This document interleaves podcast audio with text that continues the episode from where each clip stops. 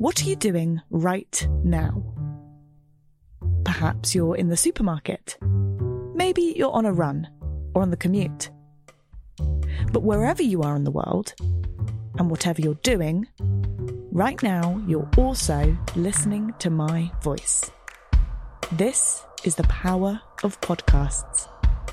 The ability to communicate with your audience in an intimate and intentional way through audio. I'm Bea Duncan, Senior Partnerships Producer at Intelligence Squared. We've been a world leading forum for talks, debates, and events for over two decades. And we also use our cutting edge curation, creativity, and editorial expertise to elevate your brand to new audiences with podcasting. Intrigued? To find out what we can do for your organisation, book into a free consultation with me today. Find out more by going to www.intelligencesquared.com forward slash partnerships.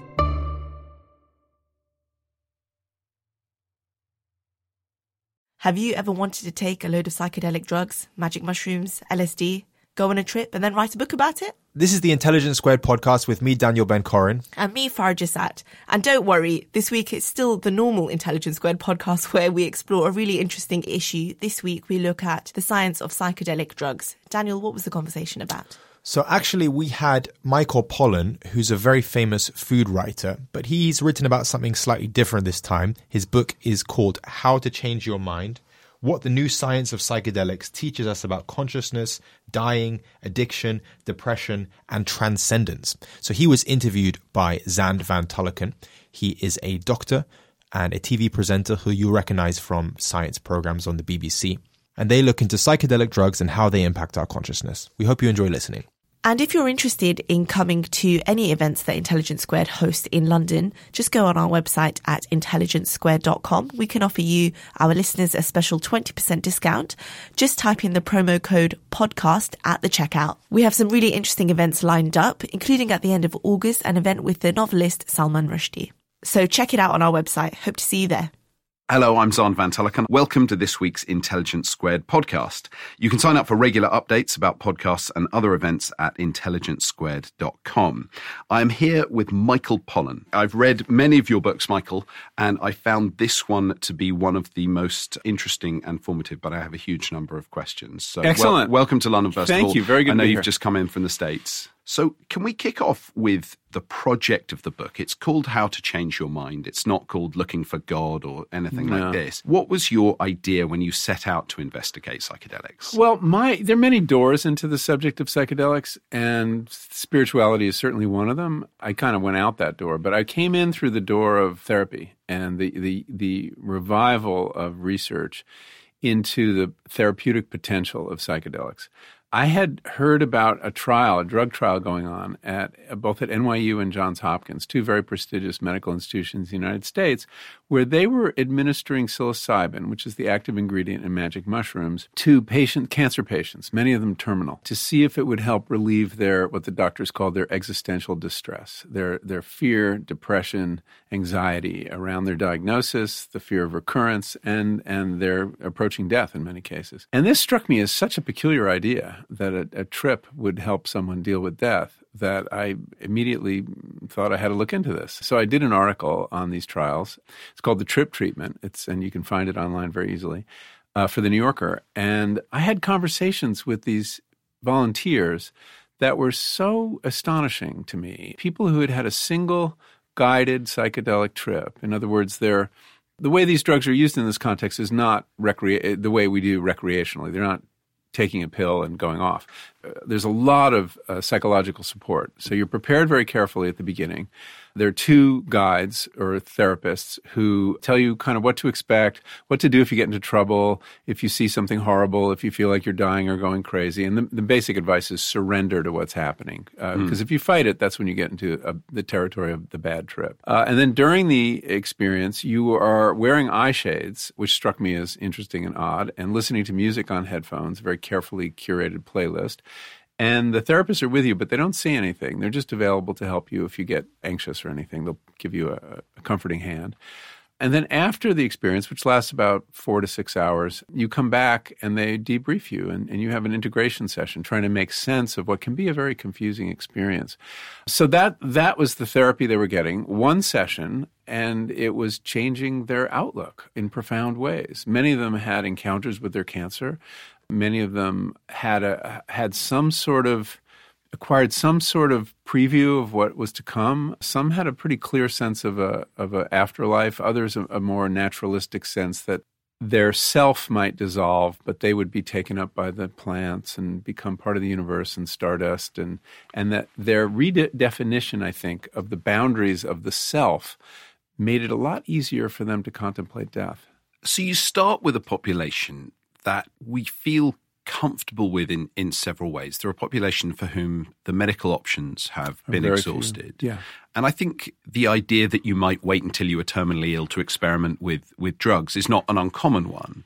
The, the fact that the drugs, though, might alter their experience of how they confront death and their illness seems to be pretty extraordinary. That's the thing that you were interested yeah, in. that was. I mean, there was a couple things. One was the people having these, you know, essentially spiritual experiences. I'd never had a spiritual experience.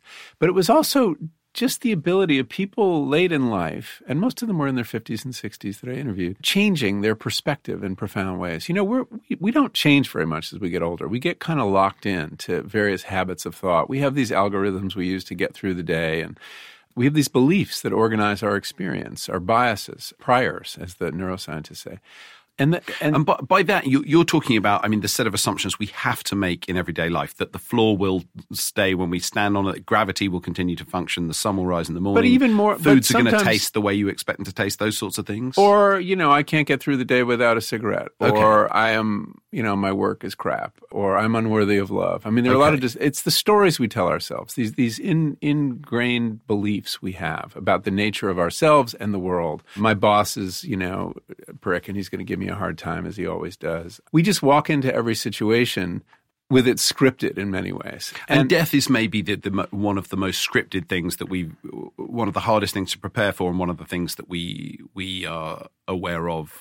and also, age. we have we we confront a, a, a, silence in the culture about it, and there's no one to talk to us about it, especially when we're facing it. The doctors don't talk about it; they keep talking about fighting.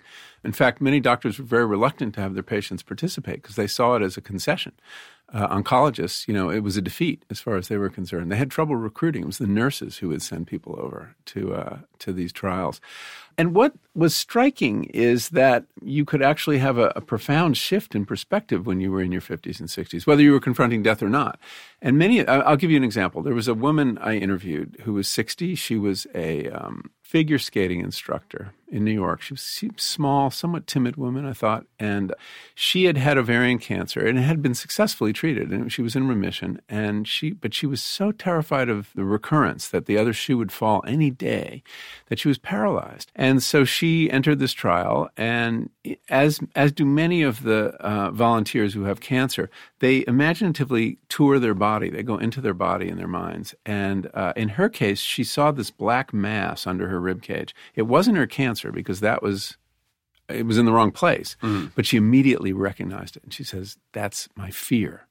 It was this black mass, and and she screamed at it. And imagine the guides who don't know what's going on in her head. And suddenly, this little woman says, "Get the fuck out of my body!" and she said, at that moment, it disappeared in a puff of smoke and um, and she said it didn't come back. And I asked her, uh, so in the article I said, and you know, Dinah's fear was substantially diminished. And when the fact checkers from the New Yorker called her to confirm this, she said, no, he got it wrong. My fear was eliminated. And the way she explained it to me, she said, I understood then, I had this epiphany that although I couldn't control my cancer, it was either going to come back or not, I could control my fear. This was the part of the story I could control. And that changed everything for her.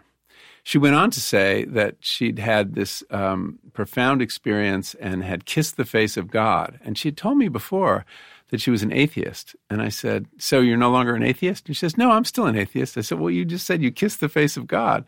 And she said, Well, we don't have anything big enough to describe what I felt. So I have to use the biggest word we have. But I'm still an atheist.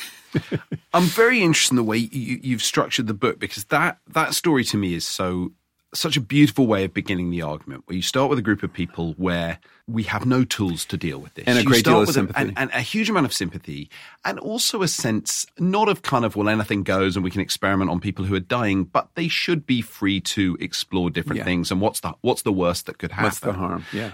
the the place that you get to in the book you get to several very interesting places one is about the questions about where consciousness resides uh, then about the tension between medical use of these drugs and uses for possibly everyone The betterment Um, of well people. that kind my of, and, and you That's you have a nice thing about recreate or you're you're corrected at one point about Yeah. your the, the phrase recreation. recreation. Why, why should we why should we lighten the experience? Is that trivial? No, it's not. W- was it hard to, to kind of thread the needle where you're, you're trying to assemble an argument that says we've, we've got a core here of obvious places where we should be investing money in medical research, but broadening that to going, Yeah. we should be asking questions about reintroducing these drugs into our culture. Well, I think it be, I think it's controversial. I mean, I think we're we're comfortable. We have a medical model where we control these substances very carefully, and only doctors can prescribe them. But you know, we're all on a continuum with the people that these drugs can help. I mean, we're we're using them now in, uh, in experimental therapy. I mean, we're still going through; these haven't been approved yet by the government. I think they will in the next five or seven years or something. So we're using them for depression, addiction, anxiety, obsession, possibly eating disorders. But we all are addicted to something. We all have periods of depression. We all have periods of anxiety. This is, and we're all mortal, and we're all dealing with our mortality. So, so to draw a line and say these people are sick, and we'll give it to them, but there are all these people who, who are on, on a spectrum with those people that can't have it, and even though it might help them, and keeping in mind too, the drugs are virtually non-toxic. I'm speaking of psilocybin and LSD in particular. There's no lethal dose for these drugs. They're non-addictive. Yes, there are risks, serious psychological risks. So people need to be screened carefully and ideally guided. Um, and behavior risks that you can. if- yeah, because you're, you're, disabled. You're you're. Uh, I mean, you don't have. You could walk out into traffic. You could fall off a building or jump off a building. I mean, so so there is a good argument for having someone with you that that the experience be supervised, and there's a very good argument for having a medical screening to check out whether you're at risk for, say, schizophrenia or other um, personality, you know, or, uh, psych- psychotic illnesses. Those people should not take the drug. They can trip off a psychotic break in, in people who are liable to that. So it's not like cannabis. You know, I, I don't support legalization along the lines in the states we're now legalizing cannabis. I don't want to see large corporations pushing this on consumers. I think that would be a huge mistake. They're, they're, it's very consequential to take a psychedelic trip, and it should not be approached casually uh, or recklessly. So, So I, I'd love to. I'd, I'd love to come back to the corporations and the profit motive because you Yeah. you're, you're dealing. So, so if we can we put a pin in that, but that that to me is one of the most interesting things that you allude to in the book is is where these drugs have ended up and the role of role of corporations and the role of this sort of psychiatric industrial complex Yeah. in, in sidelining them or, or variously promoting them. But can we go back to your trips because I think one of the most compelling bits of the book. Uh, it's beautifully researched, but also it's immersive, and that you you describe. Am I right? You describe four trips with DMT, LSD, psilocybin, and then- ayahuasca. and, and, and ayahuasca. Yeah. Talk about what your. I don't mean describe the trips. You do that Yeah. very well in the book, but I was expecting maybe a more dramatic conclusion that you got to. What's your kind of because you are you are can I sum you up this way? You are a, a successful guy with a family who has I would say one of the more meaningful jobs I can think of that you're a journalist who's influential, you've written books that have changed people's lives, that you and you've also spent time in nature, you've kind of been able to satisfy yourself in lots of different ways. And and the sense I get from this book and others is that you have meaningful relationships in your life. So taking these drugs for you, looking for a spiritual experience is maybe a strange quest. So what did you what did you get from it? Well, I had reached a point in life where the the kinds of changes I was observing in the people I was interviewing became more appealing. I mean, I was a creature of habit. I had these very deep grooves of how I dealt with things. I had my algorithms that got me through the day, that navigated my relationships with people. I knew what to say in any given situation. I knew how to soothe a child. I knew how to manage a fight with a spouse. You know, all those kind of things were like they were working fine. But on the other hand, when we have those patterns of behavior and thought, they they kind of blind us to experience. We're Is- not as present, um, and and so that the idea that you could actually have a shift of some kind in personality or perspective at this point in life was actually quite appealing to me. And the questions of mortality that were coming up, talking to, I mean, these were the most candid conversations about death I'd ever had with anyone. And these people were facing it. And as it happened at the same time, my dad, who'd had a terminal cancer diagnosis, um, was going through his this process. And he was, uh, he could not talk about it. I, I never learned how he processed it. And I broached the subject at various times to find out how he was feeling. And, and I, to this day, I don't know how he processed it. So to think about that too was was you know very compelling to me and then there was good old journalistic curiosity and and and also this is what I do as a writer. I put myself I find a way to put myself in a hmm. situation that illuminates the story. When I wrote about the cattle industry I bought a cow. You know this is kind of my mode. And I like to put myself in the story for all sorts of reasons but it finally is the only way to really know what an experience is like. You can interview people endlessly and until you've been in their shoes, you really don't know. And was there a particular of those kind of routine modes of thought? Was there a particular one that you were trying to escape? Like for me, for me, it would be my relentless desire to please people when I'm Yeah. chatting to them. I just want it all to go smoothly. I want to Yeah. avoid confrontation. I want them to have a nice experience of talking to me. Yeah. And I feel like that would be something that I would love to chase down and uh, eliminate at least in the moments where I wanted to. I- Is there I a empathize particular thing for, Um, for you? For me, I think it was I, I was someone who always lived in the future. I was always thinking about the next step, the next thing I had to do. It was only in nature, only in the garden, really, would I just kind of be present and not be, you know, mental time travel was a big part of my life. I didn't think back that much, but I mm. always thought I had a couple steps. And that gets in the way of perception. It gets in the way of all sorts of taking in information from where you are right now. Because I'm, I'm like, all right, what am I doing after this? I've got a lunch scheduled and this and this. You know, I see my whole day. And so that's a habit. That's a mental habit I'd like to break. It's, it's about worrying to some extent, but it's also about anticipating things so I'm not surprised. Okay. Which And, means and better to be surprised. you then you then are, are more open to changes in plans or different. Uh, Yeah, and just more present to life and what's happening in the present and taking it all in rather than making these little shortcut moves to like, okay, I'll get through this, then I can do that. So I think you've had as good a set of psychedelic experiences as anyone could could reasonably have. I think in terms of the expertise brought to it, the doses, the quality of the chemicals, and yet to me, the book still feels like a Michael Pollan book. It's still mm-hmm. and although I haven't met you before, I've seen you on the television. I've mm-hmm. listened to.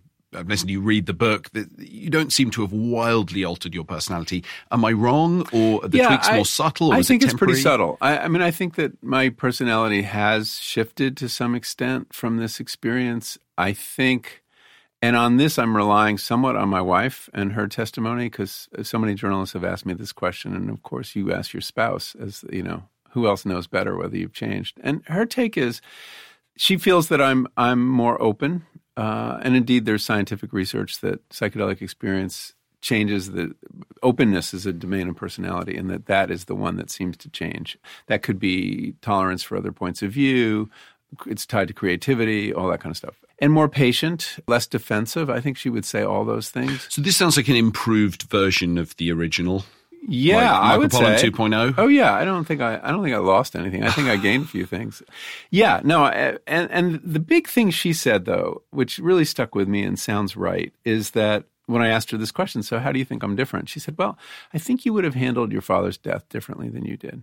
He died a year ago, January, and I was very present for it. I, I moved into the apartment for the last ten days. I, you know, lied in bed with him, said everything that needed to be said. It was an incredibly intense experience that I wanted to be present for. And I could easily imagine at another time in my life, you know, death is one of the things our egos defend us against, and that I would have found ways not to be quite so present because it was not easy. And um, but it's where I wanted to be, and she felt that that was that reflected a, a shift um, that I could handle that that I that I that I sought that contact rather than defended myself against it. And you didn't? Did you try and encourage your dad to take? Uh, No. that wasn't. You know, it went through my head by the time he was dying, he had some dementia, and I just didn't know how he would process that either. It just didn't seem like he had expressed no curiosity in it. He And he knew what you. he knew he what had I some was idea up to. you were doing. Yeah, he he didn't usually read my my stuff. I don't think he read the article, but it's not like my mother brought it up either.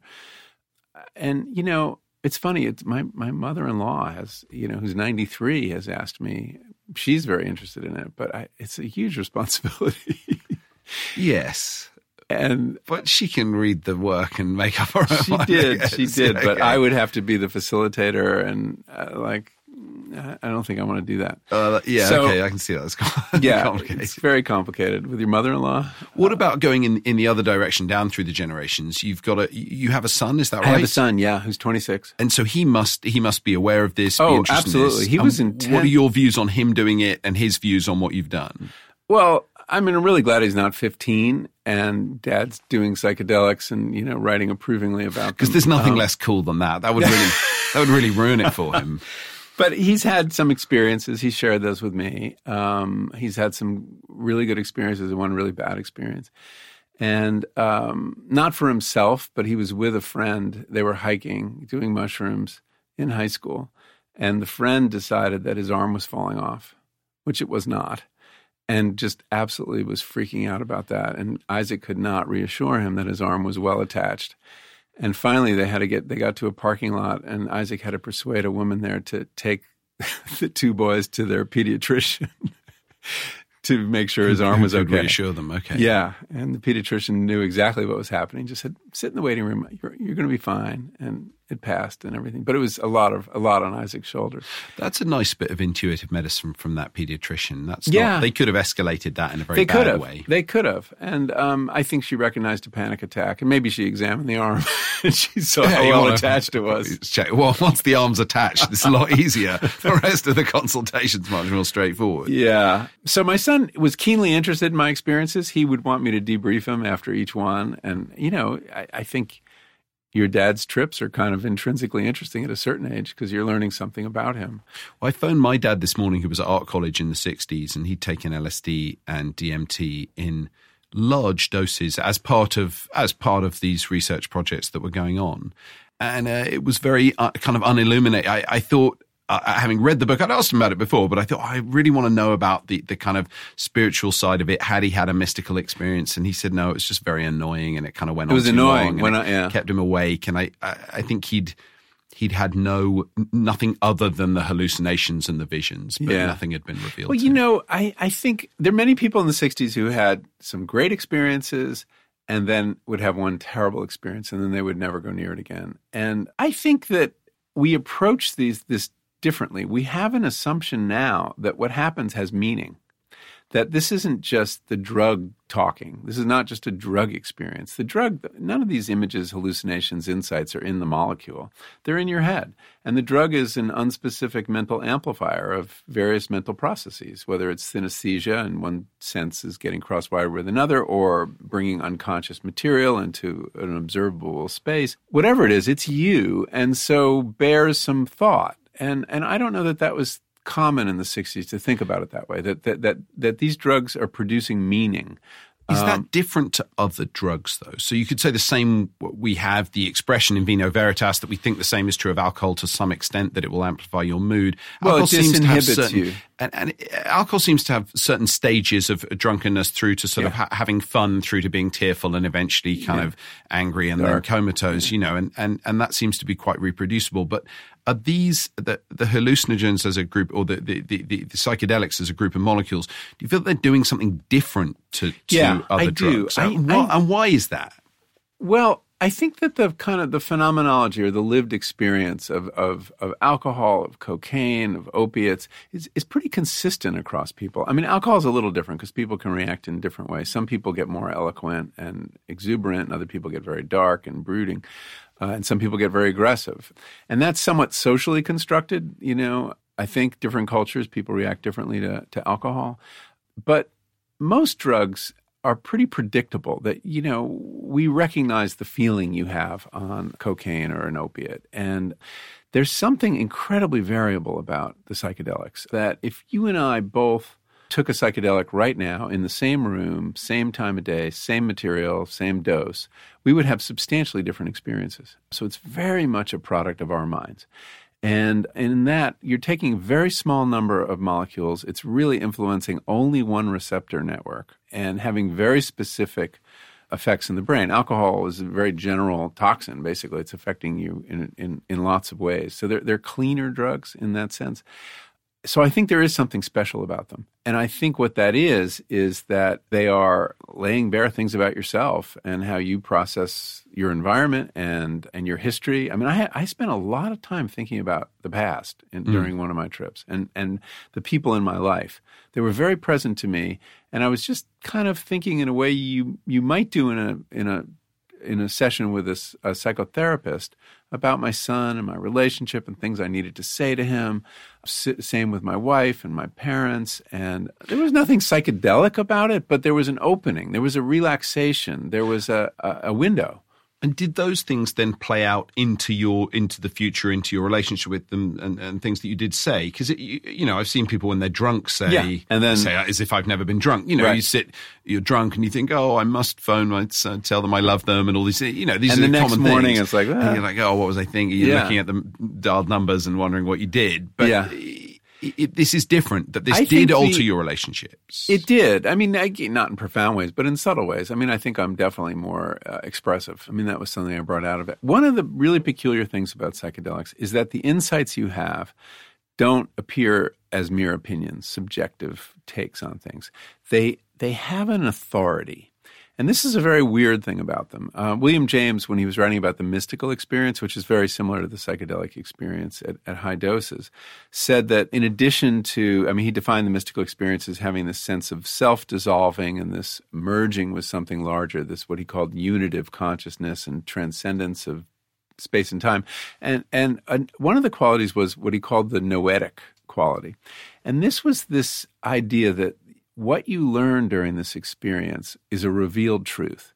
It's not just your opinion. And um, and I saw this over and over again with the people I interviewed, smokers who would uh, were in a smoking cessation study at, at uh, Johns Hopkins that uh, who would I would say how so how after one psychedelic trip were you able to stop a habit that you'd had for thirty years, and they would say something like, well you know I I felt like I had a new perspective on my life. The camera was pulled further back than it ever had, and I looked at my life and I said, "There's so many wonderful things to do and see in the world, and killing yourself with cigarettes is really stupid." Now, and that's you, not you address that insight. in the in the book where it's like, well, that just that. But if you're yeah. a public health doctor like me, you're going, what? But I've been telling you this for a. I mean, yeah. what? How can you possibly not have listened? it's written on every pack, and yet somehow we we defend against it. it. We don't let the information in, and we tell ourselves a story that there's no way we could live without this thing. And what the drugs seem to do is um, shake loose a lot of beliefs and give those kind of resolutions an authority. And that's why I think they may be very powerful for behavior change. And you know, as a doctor, how hard that is in adults, mm. getting them to change their um, you know their, the way they eat or or any number of things, smoking, drinking, whatever it is. It's very hard to change as adults, and this these drugs seem to um, create a uh, uh, a kind of uh, conviction uh, that you can change. And that th- they also make the brain temporarily much more plastic, so that it may be that that new connecting of the dots about smoking or drinking, whatever it is, can be reinforced, and that's why the therapeutic support is so important. That you underline that in with with with the patient afterwards. Um, and I I talked to you know a dozen or so people who'd been cured of their addictions from this single experience, and it's the most remarkable thing. And now it's time for a quick break.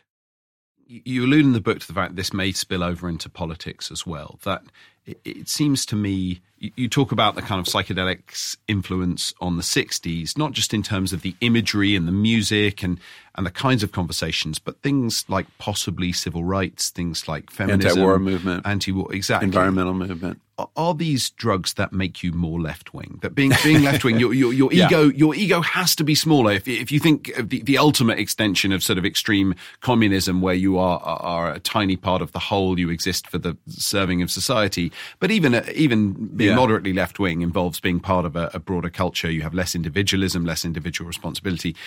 Are these drugs that that do shift the politics in some way? I think way? they have the potential to shift political values, but I don't know that it's so clear on a left right spectrum. So, for example, caring for nature and the land and the environment, you know, you can call that a conservative uh, position too. Although in recent years, conservative parties have not been as as uh, uh, eager to defend the environment. So. Th- The values that we do know shift is, uh, at least according to the psychologists who've looked at this, is uh, something called nature connectedness. Um, that's a scale that psychologists have that measure how much do you feel part of nature or outside of nature. And people's nature connectedness scores go up after a single psychedelic trip. Their tolerance for authoritarianism goes down. So you could infer a kind of politics from that. But I think that there's some confounding factors here. Uh, the kinds of people willing to take psychedelics and participating in these trials may may skew left. Uh, you know, I'm, I'm not absolutely sure about that. Although Although we've had revolutions without psychedelics. I don't. I mean, I feel like psychedelics are probably involved in more elements of history than we might imagine. But I don't think the Oh, French think Revolution that- was. Was there a lot no, of psychedelics? I think coffee probably had a bigger influence on the French Revolution. Get out of bed in the It- morning. Well, it came out of the, it came out of these coffee houses. That's where these you know incendiary speeches were made. People were high on caffeine. So no, I don't think psychedelics were involved in that. I think they did play a role in the '60s. I think that role though can be culturally constructed in different ways. In the '60s, they were embraced by young people, and we had this very unusual moment in the 60s where you had this giant generation of baby boomers coming of age. They were being asked to go off and fight a war in America um, that you know had very dubious um, chances of success. Uh, many of them were dying in that war, and they did something unprecedented in history, which is young boys who normally march off to war when you tell them to and get themselves killed, said no a great number of them. They refused to go. And certainly President Nixon believed that psychedelics were part of the reason, that it was fueling the counterculture. And I think he may well be right. I mean, there are other factors at at uh, at play. Obviously, it's hard to tease out a single factor. But how I see the '60s influence of psychedelics playing out is that here we had this rare moment where the young people had designed their own rite of passage, the acid trip. And, you know, are you experienced or not? Uh, Do you have the knowledge or not? This became a real dividing line. Normally in a culture, rites of passage knit the whole culture together. You have the, the, the elders organizing a series of obstacles that the young have to get over, the adolescent. Uh, you know, so whether it's a vision quest in Native Americans or a bar mitzvah in uh, Judaism, uh, it's designed by the elders, and the young cross over the river go through the obstacles, and then they join adult community. Here you had this passage, uh, of passage, and where you ended up, it was organized by the kids, sloppily, but it was organized by the kids. And they ended up in this place that adults didn't understand. And one of the places they ended up is not accepting whatever adult frameworks there were for you know how to behave and so you had young people trying to design their own language their own dress their own music their own codes of conduct and their own politics and this was very destabilizing and i think that's one of the reasons that government cracked down on and media too cracked down on psychedelics in the late 60s And there's very little reason to think that might not happen again. So you, Yes, the, the there is. book, well, so that's the, the book. I would say is an argument. It feels like you make the case for the potential benefits of these drugs and, and at least the value of doing research and, and of being open minded yeah about and them. used used properly and and yet there seem to me to be structures that would severely resist them, not least the psychiatric community. So why, why, why? But you, you seem to be more optimistic. So why, why are you optimistic? Yeah, and I'm more optimistic since the book came out last year, having witnessed the response of the psychiatric community, which has been much more encouraging than I ever expected. I learned a couple things. Well, here, here's the main reason I think it's going to be different. That was a once in a lifetime situation where you had a, a drug very popular among the youth that older people didn't understand and felt threatened by. Now, the, the, those baby boomers are in charge of our institutions. There are psychonauts who work at the FDA, the Food and Drug Administration. There are psychonauts in, you know, heading the American Psychiatric Association. I mean, some of them have come, you know been public about it. So, so they're not as, people who people have, who have experienced. Yeah. yeah. psychonaut is too strong, I guess, for those people. But um, but people who are but, but, a lot of them uh, have, uh, you describe in the book that they attribute some of their early yeah. um, interest in the mind to, the, to, their interest in the mind to, to, yeah. to, subsequent careers, and that's that's been true of lots of prominent psychologists and psychiatrists. Yes, so. so I think that when this comes along as a therapy, they feel a little less threatened. It's a little less foreign. They are not as terrified of it, basically. So I think we're seeing the fruits of that large scale dosing that happened in the 60s now as we as these drugs get ushered through the approval process and, and don't incur and have not encountered a lot of resistance. And yet you are presenting to the most lucrative drug marketplace in the world, a set of drugs that are off patent, yeah. Um, you only take once or twice. You take once or twice, uh, almost side effect free. Um, in, in in some ways, they're safe compared to a lifetime of, say, SSRIs yeah. or um, uh, many other psychiatric drugs. So you're you're if they do even a fraction of what the trials suggest is possible, they present a significant threat to big pharma. So what, th- there is always resistance to a yeah. change in the status quo. So where, where where so, do you see that coming from? What, what's going to be the counter movement? That yeah. they'll they'll they'll make um, proprietary Me Too molecules that are better. That that that's what they'll try to do, as they've done with ketamine. Okay, and I think that I mean, so far, as far as I can tell, and I've sniffed around journalistically a little, the pharmaceutical industry is just kind of watching this. I talked to someone who was had been head of research at one of the big pharmas, and and she said, "Oh, we're definitely looking at this." And when some little company figures out how to make money on it, we'll buy them. you know that that that's what passes for innovation now in the pharmaceutical industry. They don't they don't research psychiatric drugs. they have disinvested in CNS drugs. They, I don't know why, because it's a huge market and it's a huge problem. What about funding think tanks that are gently putting out anti psychedelic propaganda, sponsoring research that says they're bad, emphasizing news, you know, funding uh, newspaper could, stories where their side effects are emphasized, etc. Yeah, all that. I, I, think that's a risk. I mean, I think there are a couple risks. I mean, one is that that that uh, powers that be who are threatened by this somehow get in the way. The other is a, is another backlash, political backlash, and that could happen too. I mean, look, we're trialing a depression drug here. Three or six hundred people are going to use it in the next couple of years who are seriously depressed. One of them is going to commit suicide, or two. You know, they have to taper people off their SSRIs to do it, and that's a risk for suicide. And that suicide will get a lot of attention because it'll be tied to a psychedelic drug. And there's that meme in the culture that people on psychedelics jump off of buildings. Whereas, as you know perfectly well, people commit suicide on SSRIs or getting off SSRIs. In some cases, at a higher rate. Yeah. It's yeah, and it's you know it's it's a risk that's listed on the box. I mean, on the on the packaging, it's suicide. So it's not a story when someone commits suicide on an SSRI. But so that could be that's one thing. I, I worry too that there could be a case of sexual abuse. Here you have a therapist working with a patient whose whose judgment is really disabled. And in the case of the work with MDMA that's going on, which is not exactly a psychedelic, but it's another Schedule One drug, ecstasy, mm. that's being used to treat trauma with with a great deal of success that drug creates such a powerful bond of intense, trust and an intense desire for physical contact, yeah, physical affection. That's right. And that an unscrupulous therapist could take advantage of someone under those circumstances.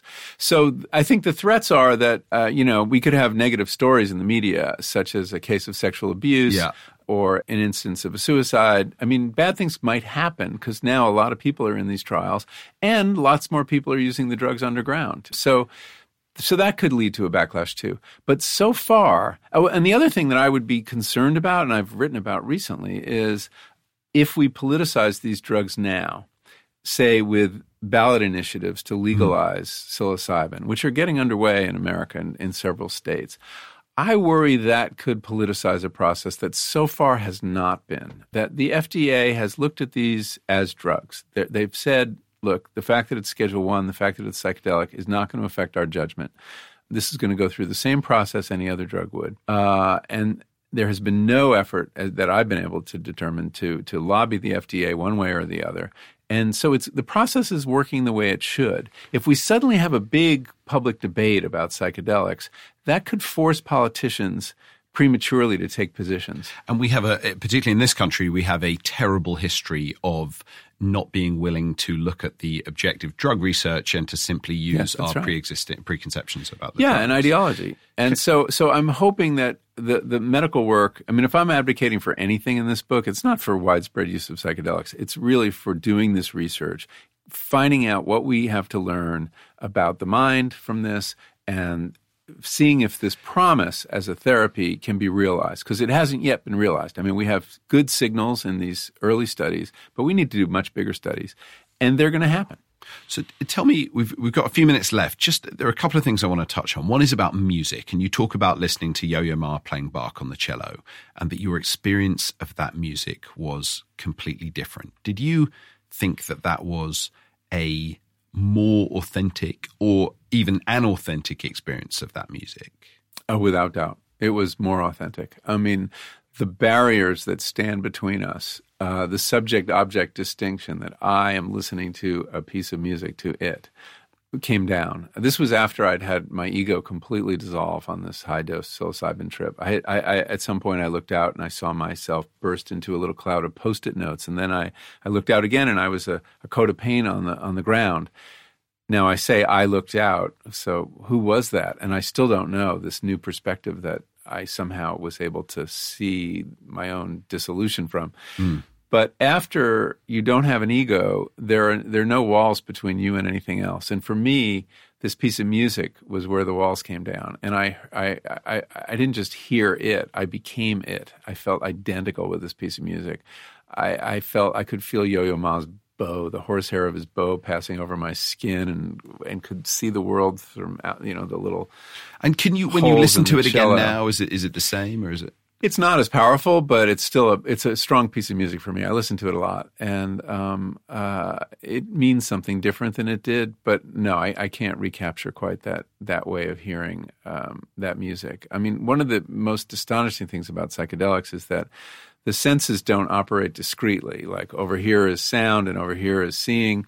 They they move together, and and you can see music. Um, I was just talking to someone who knew Owsley Stanley was the legendary uh, uh, LSD chemist and Grateful Dead uh, music engineer.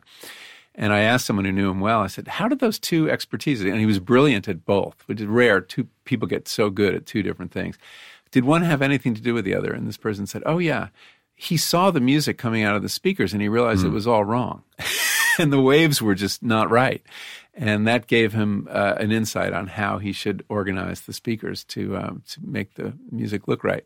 it struck me taking ayahuasca that the the plants you talk about the plant having something to teach you and you you really work on that but looking at ayahuasca as an argument for biodiversity and for the value of indigenous knowledge that i mean those things are much like much like you're saying about the quit, people quitting smoking like of course biodiversity is good and of course we should listen to indigenous knowledge but that felt profoundly more true after taking the ayahuasca Yeah, I mean, a lot of people come out of that experience that you know that the plants have sent a message from nature, and nature has stopped fucking things up so much. And you know, I don't think that's literally true, but I think it gives you.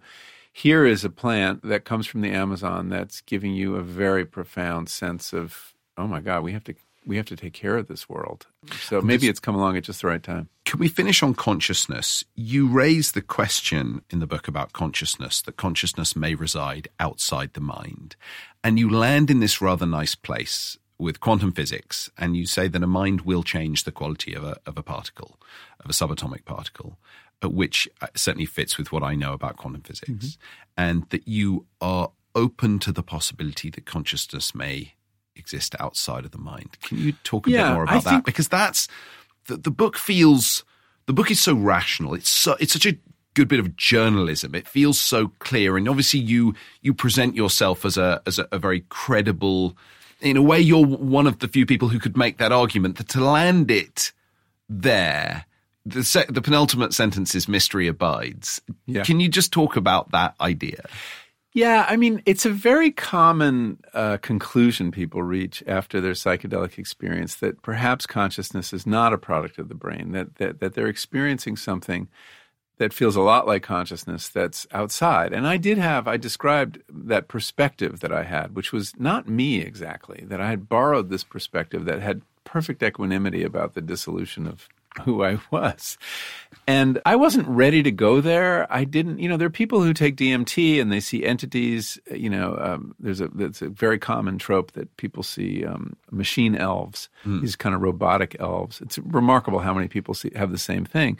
And there are people who think they're visiting another dimension or some kind of collective consciousness is manifesting itself. And I didn't know whether to credit these experiences or just say this was another product of my mind from another place that wasn't my ego but it was some other voice that had been quieted before then. But i the more i looked into this consciousness question the more i realized that we don't have a clue where consciousness comes from. We, the, the idea that brains produce consciousness, that meat produces mind, is an assumption. Or as the Dalai Lama said, it's an interesting hypothesis, but it's only a hypothesis.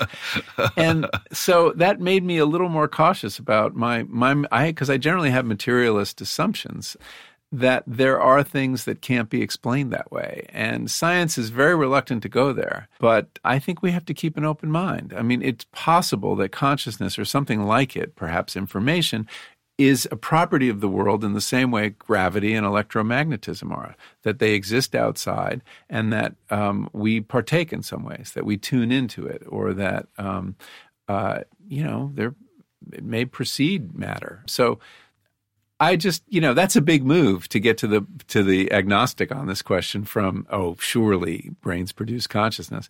But I was amazed how little evidence there is for that proposition. I really like that. So, look, uh, if you're listening to this, uh, Michael's book will certainly change your mind in some way. Um, I highly recommend it. Michael, thank you very, very much for, uh, my, for coming my in. It was pleasure, pleasure. Great to be here. Cheers. What are you doing right now? Perhaps you're in the supermarket. Maybe you're on a run or on the commute. But wherever you are in the world, and whatever you're doing, right now you're also listening to my voice. This is the power of podcasts. The ability to communicate with your audience in an intimate and intentional way through audio. I'm Bea Duncan, Senior Partnerships Producer at Intelligence Squared We've been a world leading forum for talks, debates, and events for over two decades. And we also use our cutting edge curation, creativity, and editorial expertise to elevate your brand to new audiences with podcasting. Intrigued? To find out what we can do for your organization, book into a free consultation with me today. Find out more by going to www.intelligencesquared.com forward slash partnerships.